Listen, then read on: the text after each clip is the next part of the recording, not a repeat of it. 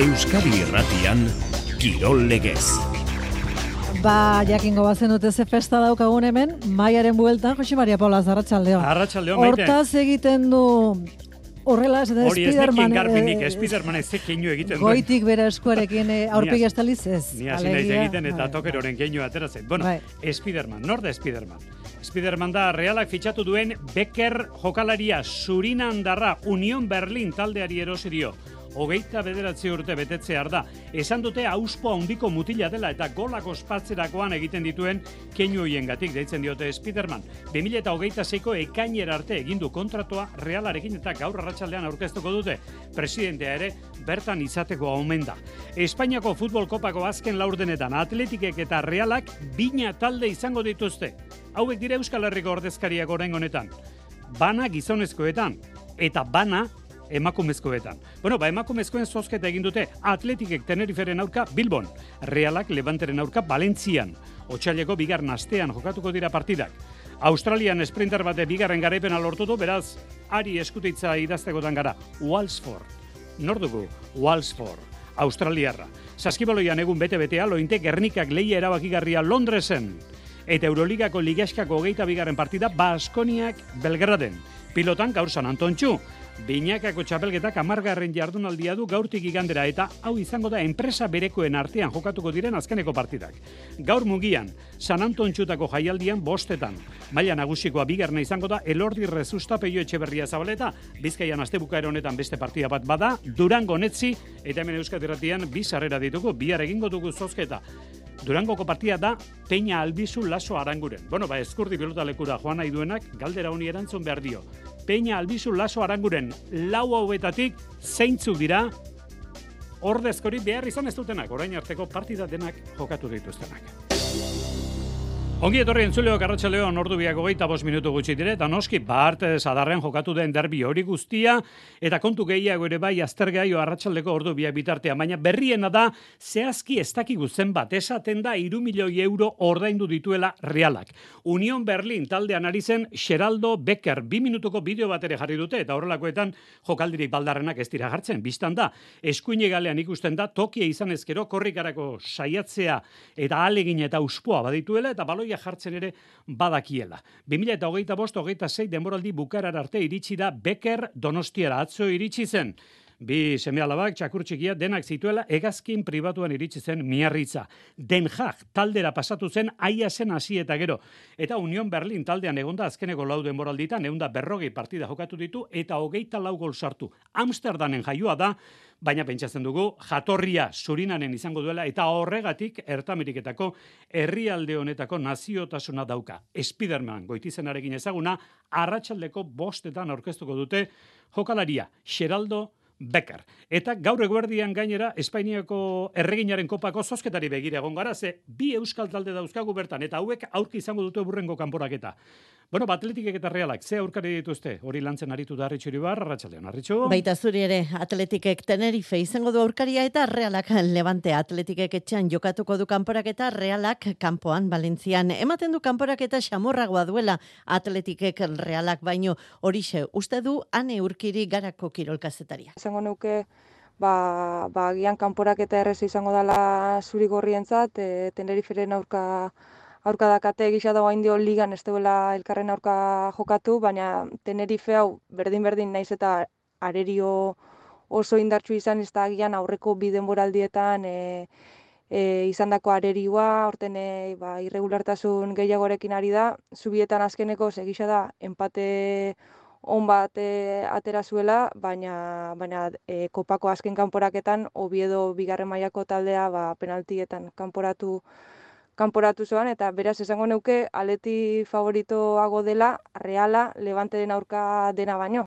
Atletikek etxean jokatuko du kanporaketa realak berriz etxetik kanpo eta talde on baten kontra ane etxezarreta realeko jokalaria. Kulako denboraldia egiten ari da levante, partida bakar, bakarra galdu deu, beraz aman, e, lezaman bertan atletiken aurka, eta eta gainea e, Superkopa aste aste honetan e, jokatzen ari den su, Superkopan finalerako txartela lortu dugu Atletico Madrid bezalako tal, beste talde indartsu bat kanporak, kanporatuta bat eta hiru beraz e, txuri komplikatuago dake, e, ikusita, ba, ba, levante sekulako demoraldia ari dela egiten, egisa da, zubietan e, berdin du egin zoala, baina kasu honetan realak kanpoan jokatuko dugu, eta beraz ba, oso, oso leia estu izango da, oso leia gogorra txuri urdinak aurrera aurre egin beharrekoa, han eurkiri genuen nola ez. Kanporaketak otxailaren zazpi edo sortzian oraindik zehaztu gabe daude, eta beste bi kanporaketak Barcelona, Sevilla eta Atletico Madrid, Real Madrid dira. Bueno, dakizuenez, Espainiako futbol kopatan izaten dire Euskal Herriko ordezkariak, emakumezkoetan Atletik eta Reala. Gizonezkoetan gauza bera bi derbi izan ditugu. Atletik alabez derbian, eren egun atletik nagusi bi eta huts, eta bart iruñean osasuna Reala.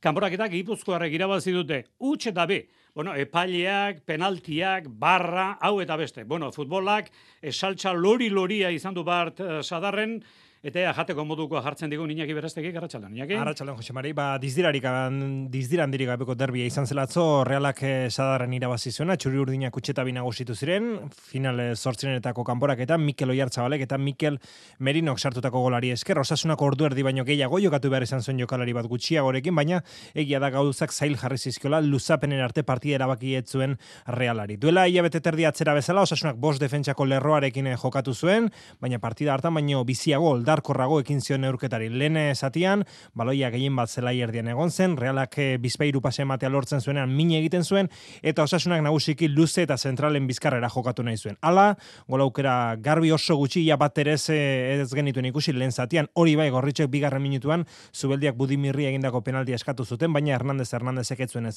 dirazi. Bigarrena antzera txua zen, baina bitaldek aukera bana izan zuten, Zaharianen eta Imarren oinetan, hortik gutxira, Zaharianen jaurtik eta bikain bati erantzun are hobe eman zion Aitor Fernandezek eta injustu urrengo jokaldian etorri zen neurketa desorekatu zuen partida. Katenak besotik heldu zion area barruan Lenormani aulurrera joan zen eta penaltia dira ostean gainera barraren laguntzarekin gorriara ikusi zuen eh, katenak. Utxeta batekoa penaltiz, Oiartzabalek 57garren eh, minutuan. Urrengo ordu erdian osasuna kasik reala baino beto moldatu zen, bat gutxiago izan arren kornerretan eta jokaldi nahasi batzuetan gola ez zuten aparte ikusi gorritxo, baina luzapenean 87garren minutuan zehazki Aitor Fernandezek Braisi egindako penalti penaltia dira zizuen epaiak, aitorrek braisi penaltia gelditu zion, baina aldaratzea azti eta adi merinok saretara bidali zuen. Hau sezion iman hori partia maitutakoan. Iaz, eh, talde honek ba, finala jokatu zuen, eta oantxa, oantxe bost zei egun ba, superkopa. E, zadar ba egizue, zer nolako zelaia dan. Eta, bueno, berri ere, e, taldea lehiako aldaketa askorekin, neke askorekin, baina lehiakor eta nire ustez, ba, bueno, garrantzitsua, e, bueno, e, irabastea, porteria berriro utzean, egia zan oso gustora. Eta jago barrazate berriz, epailarekin azarre eta kanporak eta galtzearekin, emaitzarekin minduta.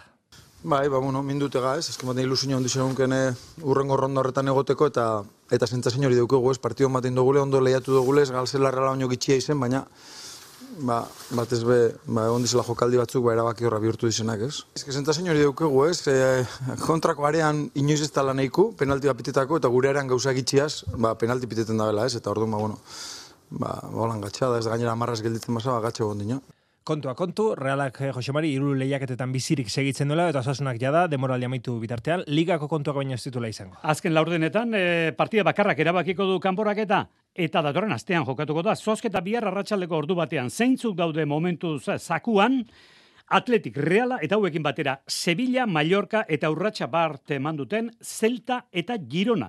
Eta gaur azkeneko bitaldeak zazpiterrietan Unionistas federazioaren mailako taldea dau Barcelonaren kontra eta gero Madriko derbi handia bederatziterrietan Atletico Madrid Real Madrid. Bueno, txerridulari izan Australiatik eh, goitzaldean jasotzen ditugu notiziak han aurreratuago dabiltza eta goizean e, eguna zabatzerako etapa bukatuta da. Xabier Osabiak e, jasotzen ditu, handik iristen diren berriak. Arratxaldeon, Xabier?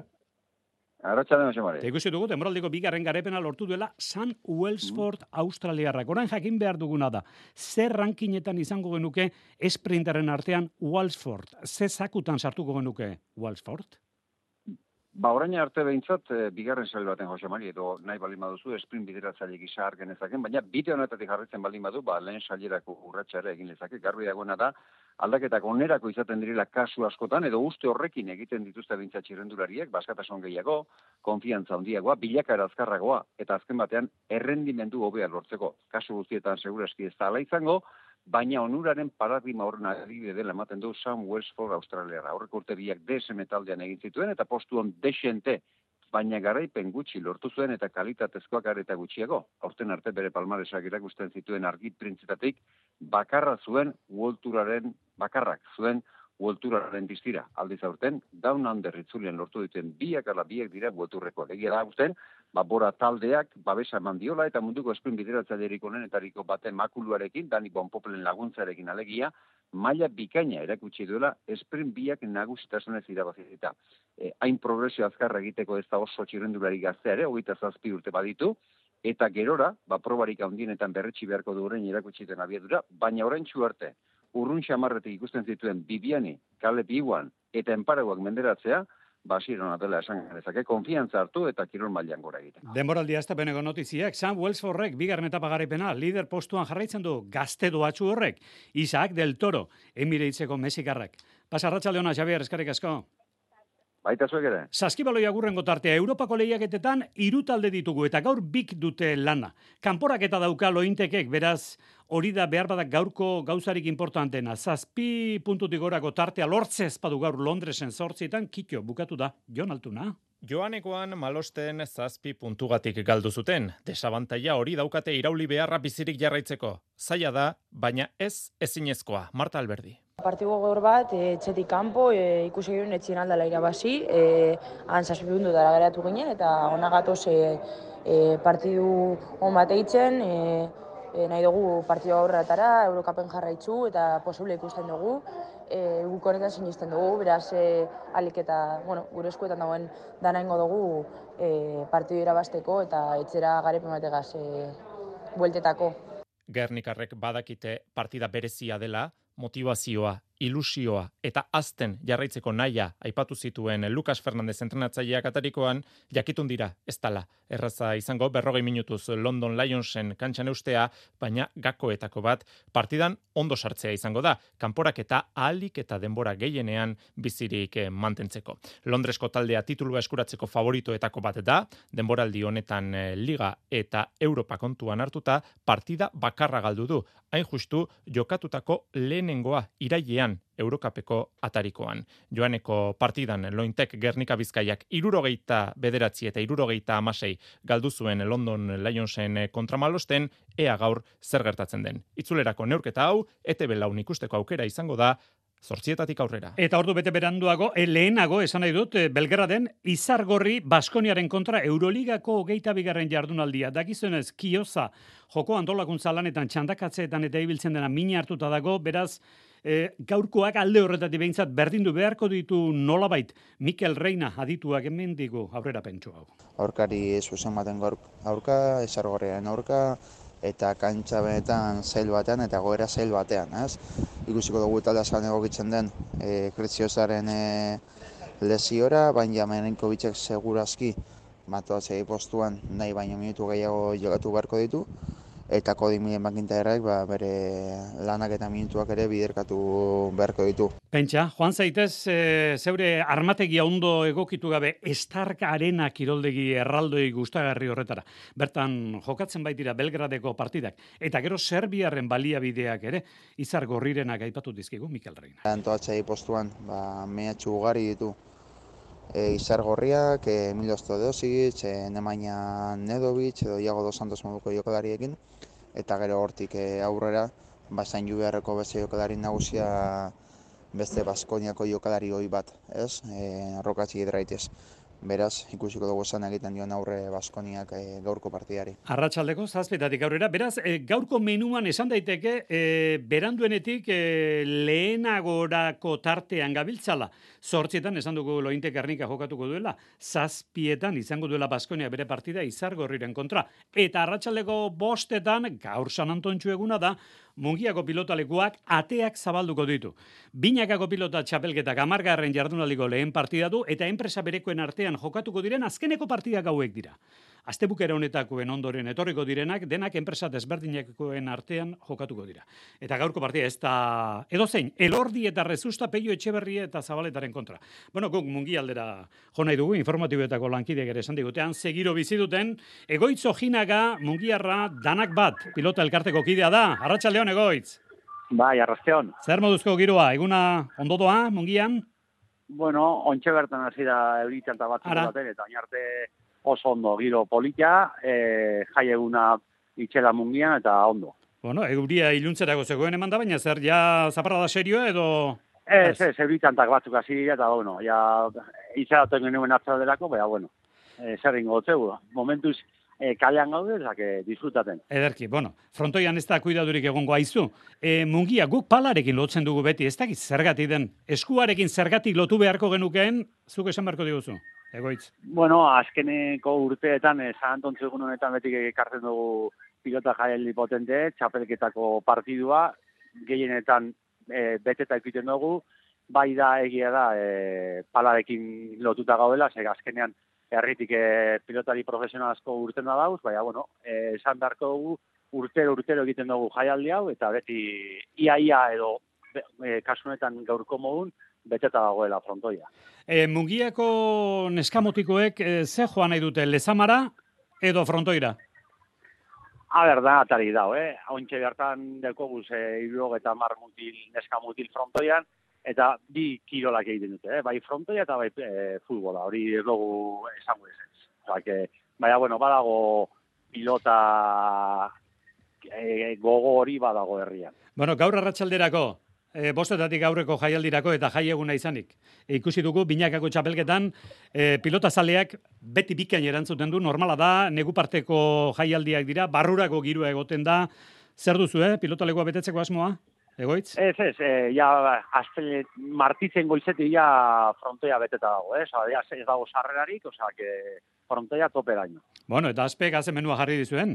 Elordi rezusta peio etxe berria zabaleta, egoitz? E, bai, bueno, e, partidu hona, bizkaitarra deko goamen, gero e, zabaletare bai, zabaletak mungian ganera min asko egiten du, joa egiten du asko, baina, bueno, uste hote elorri rezusta ondo badabiz, eta e, uste igual posible dela e, irabaztea partidua. Bueno, palan eta jokatzen denez, eta zabaletaren doaiak aipatu dituzunez, zer da berezeki jotzailo batentzako pilotalekua, mungiakoa, egoitz? Bai, e, frontiz oso bizia dauka, eta ganara, ba, e, luzea danez, eta altura gehiago daiko ez, ba, bueno, e, Joseke aldaue frontoia era, erabili, ba, gero eta luzea ba, erabiltzeko. Egia da, zabaleta kasu honetan beti joten duela fronti zerdin, eta pelota oso oso harin e, ibiltzen dela. Pasan e, martitzenean e, pilota aukerateran, ibiltzen beroketa batzuk egiten, eta ba, lauko marratik gehiagia joten ia guztietan, ba, sortzigarren kuadro bota zituten tota guztietan, que ikuste dut favoritoa Jose eta Peio Txabarra dela, baina, bueno, oie, e, zabaletak e, galdi dituen partidu biak rezustaren aurka izen dira mungien, orduen, beraz, itzean inborko dugu. Eta gero dekogu bizkaitarra, berari animoak eta e, mungiatik, ba, berarentzako izango dira gehienak. Bueno, guk mungiako gaurko jaialdiaz eta mungiako pilota giroa zitzegin nahi genuen, baina e, kronikak e, zehatz eta eta txukun asko egiteko moduko kide bat aurkitu dugu. Danak bat pilota elkarteko ogoitz, egoitz ojinaga. E, festa birbila izan ezazuela, mila mila esker egoitz. Zeuei, jen askerrik asko. Kirol legez. Euskadi Irratia. Eta aipatu dugu Durangoko partidarako sarrerak dauzkagula Eskurdin datorren larun batean Laso eta Aranguren Peña eta Albizuren kontra bihar egingo dugu zozketa partida horretarako bi sarrera galdera hauxe da Laso Aranguren Peña Albizu lau hauetatik zeintzuk dira orain arteko partida denak jokatu dituztenak ordezkorik behar izan ez dutenak.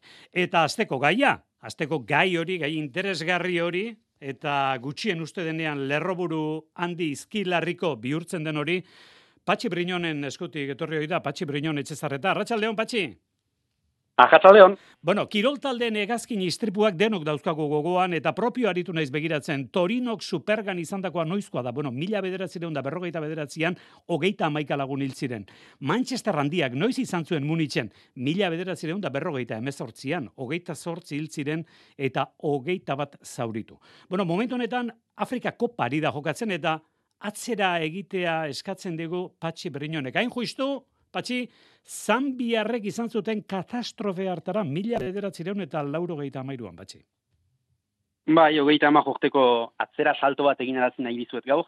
Mila bat txuntara hogeita mairuko apilaren ogoita zazpira, eraman nahi zituztet, egun hartan egazkin militar bat lusakatik abiatzen da, Zambiako hiri nagusitik, hango futbol selekzioko jokalari eta entrenatzaileak dira, egazkin militar horren zen federazioak ezpaitu diru aski taldea egaldi komertzial batean sartzeko, Senegalerun zabiatzen dira, biaramunean Senegalean aurkako partida bat jokatu behar baitute mundialerako klasifikatzeko, egazkina Gabonen pausatzen da, gasolina betetzeko, Librevileko aireportuan, eta handik airatu eta bi minutu berantago eskuineko motojak su hartzen du, pilotoak beldurtuta tagapatakan motoja itzali nahi du, baina nahi gabean ezkerreko motoja itzaltzen du, oraindik ondo zebiltzana, bere akatsa zoartzerakoan berantegi da, egazkina Atlantikoan suntsitzen da, hogeita amak pertsona hiltzen dira, egazkinan zioazen guztiak, Zambiak selekzio guztia, edo kasi guztia, ziren Kalusa Boalia, Zambiak selekzioaren kapitaina, PSV heindobeneko e, ekipoan ari zen gara jartan, erbereetan, Europan jokatzen zuten lau Zambiak jokalarietatik bat zen hura, berak beste egazkin bat hartu behar zuen biaramunean Senegalera joaiteko bere aldetik, eta Martin Moambak ere, irugarren atezainak, mirakuilu bat ezagutu zuen, bi egun lehenago Maurizia oartearen kontrako garaipenean parte hartu zuen bere taldearekin, istripoaren egunean bere taldekideekin gosaldu zuen, baina ondotik, entrenatzaileak iragarri zioten, ez zutela aikin Senegalera eramanen, eta hori esker, istripoa saietsi zuen. Beti gertatzen dena, kasualitate txikiren baten gatik, bakarren bat bizirik atera beharreko momentuan hilda, edo justu kontrakoa hauei gertatu zitzaiena. Bueno, joan dira urteak e, Zambiarre katastrofe hori izan zutenetik, belaunaldi oso basuntxitu zuen, nola egin zuen aurrera, edo nola indar berritu zen berriro patxi Zambiako futbola? Bai, egia da, golpe handi bat izan zela, eh, Zambiaren zatzen, gainera, askok zioten historiako selekzio oberena zutela garaiaktan, Baina egia nahiko fite berriz altsatu ziren, ondoko urtean, boalia kapitainak eta bere jokakide berriak, Afrikako nazioen kopako finalera arte joan ziren, eta munduko koparako txartela partida bakar batengatik utxe egin zuten, eta historiaren begi klista bat bezala, hogei urte berantago, 2008an, Zambiak Afrikako nazioen kopa irabazi du Librevilen egazkina lehertu zen irian, finalaren goizean berean, jokalariek loreak pausatu zituzten ondartza batean, istripua gertatu zen tokitik urbil, haien nahbasoen omenez. Beraz, hogeita amak urte pasadira egazkina ondatu zenetik, eta gaur egun, Zambiak ere talde edeja du, leizeztegeko patsondaka augelari gaztearekin, bestak beste, atzo bere lehen partidaren zat, Afrikako nazioen kopan, Zambiak Kongoko Errepublika Demokratikoaren aurka bat-bat berdin du. Bete aipatzen ditugu, Manchester, Bete aipatzen dugu Torino, Superga, bueno, bementsa dago, mila bederatzen da lauro gehieta amairu, Zambiak izan zuen katastrofea. Patxi Brinon, etxezarretari esker, jakin ditugu datu horiek denak. Gaur zortzir arte, segi ondo, Patxi. Aio. Kirol legez, Euskadi Irratia. Mallorkara begira jarrita dira, txirrindulariak, Ken Farma, Caja Rural, Euskal Tele Euskadi, aste honetan aurkezpenak eta izan ditugu, esate baterako Ken Farmarena eren egun izan genuen, eta han ibiliko zen. Jon Agirre, Zumaiarra, ken farman dago asira asiratik. Arratxaldeon, Jon. Bai, arratsaldeon. Erropak eta maletan biltzen, pentsatzen dut, Mallorca gerturatzen ari da, datorren aste azkenean, ez da, Jon? Bai, hori da, ja aste beto baino gutxi gatza azteko, ez da, eta ja maletak eta azkenengo gauza sartzen nahi gaizteko, eta hori, ja bihar ostirala areak agoaz, ozak, ez zaigu eserre galditzen lehenko dorsara jartzeko. Oraindik ere negu bete-betean gaude, kanpoan eta ibilizarete, gero argazki ekitaldiak eta bestelakoak izan zen ituzten, entrenatzeko eta nolako ari da gertatzen, gustora zaude, momentuz egindako lan honekin, hemen neguko lehen hilabete honetan, Jon? Bai, e, zuk esan bezala kanpoan eta ibiliga entrenatzen ez da, eta gero hori ekipoko presentazioa zekagunez etorri honea, baina bai, e, negu ona izan dugu, e, ez dugu gelditzeko aukera egita zer euki, osea, ez dugu lezigik eta gaixotasunik eta zer izan, eta hori, negu osoa ondo inda gaude, ikuste beste urtetan baino saltotxoa goro gaudela, ez da, e, datuak eta inditeun probakala erakusteu, eta hori, hemendik aurrea ber, zemo jutan demoraldia, eta hoxe, ja, inda da hola guztia, eta bain, ez da beste zer gelitzen aprobetsatzea bakarrik. Hori importantea da, norbera bere datuak ondo ikustea, gero kontua da beste egin alderatu behar direnean datuak, baina hori aste azkenetik aurrera karreratan ikusiko dugu. Bueno, besteak beste Jon Agirre ekarri dugu onuntza, kenfarma taldean hasiera hasieratik dagoelako, taldeak bost urte ditu, baina Uzi Volturreko mailan laugarren denboraldia izango du aurten. Eta norberaren datu ez aparte. Ikusten dugu taldeak koska bat eman ote duen gora. Hori nahi ote duen talde barrutik halako ezaguera zabala izan da zu egokia zara. Hori balorazio hori egiteko. Egia da gorakako bideo hori ikusten zaio kenfarmari, Jon? Bai, nik uste hori, eh, zuk zabezun bezala ja hau laugarren urtia deu, e, proturu mailan eta pixkanaka hori e, maitza hobia dia, e, maila hobia da. Nik uste azkenen e, talde barruan bai bata besteai nola bat hobetzen nahi dan, ba besteak nahi du ezta, hobetzen segi eta hori pixkana pixkana danak saltotxoak gora egiten nahi dia eta hori orain danak egun bezala puntuan arabera dijoa dana eta beste urtetatik aurtena bituta sprintera ekarri dituzte ez da ber e, egun bateko klasiketan eta puntua lortzeiteun da alde hortatik e, ekipoa beste bizio, bizio bat hartu du eta hori haber dara ondo jute zaigun. Bueno, Mallorca aldera abiatu horretik, aldera zaila egin behar dugu, 2000 eta hogeita lauari begira, Jon Agirrekin farmako ziklistari. Bueno, zaila, helburu batzuk, desio batzuk, obsesio batzuk, oraindik ere txerrindularitza profesionalean betetzeke dauzkazunak. Azaldu izkigu hemen, Jon? Bai, haber, zuerte pixka dakaun eta ez da Espainiako itzulira inbitatze duen, eta lehengo handia egiteko aukera dakaun, ez da? Ez da erresa azkenen oso kompetentzia handia dago eta invitazioa lortzeko ez da berreza, baina hori, haber aurten suerte pixka dakaun eta inbitatzea guen berta. Bueno, beraz, e, bi gauza, bat, taldeak, Wilkar hori jasotzea, segurazko martxo aldera edo jakingo da. Eta gero Wilkar hori eskuratuko galuken farmak bertan egotea. Hori guzti opadiogu eta gauza gehiago ere bai, profesionaletan, berrogeita zazpi profesionaloien artean daukagun zumai aroni. Jon Agirre, sorte izan Jon! Eskerrik asko.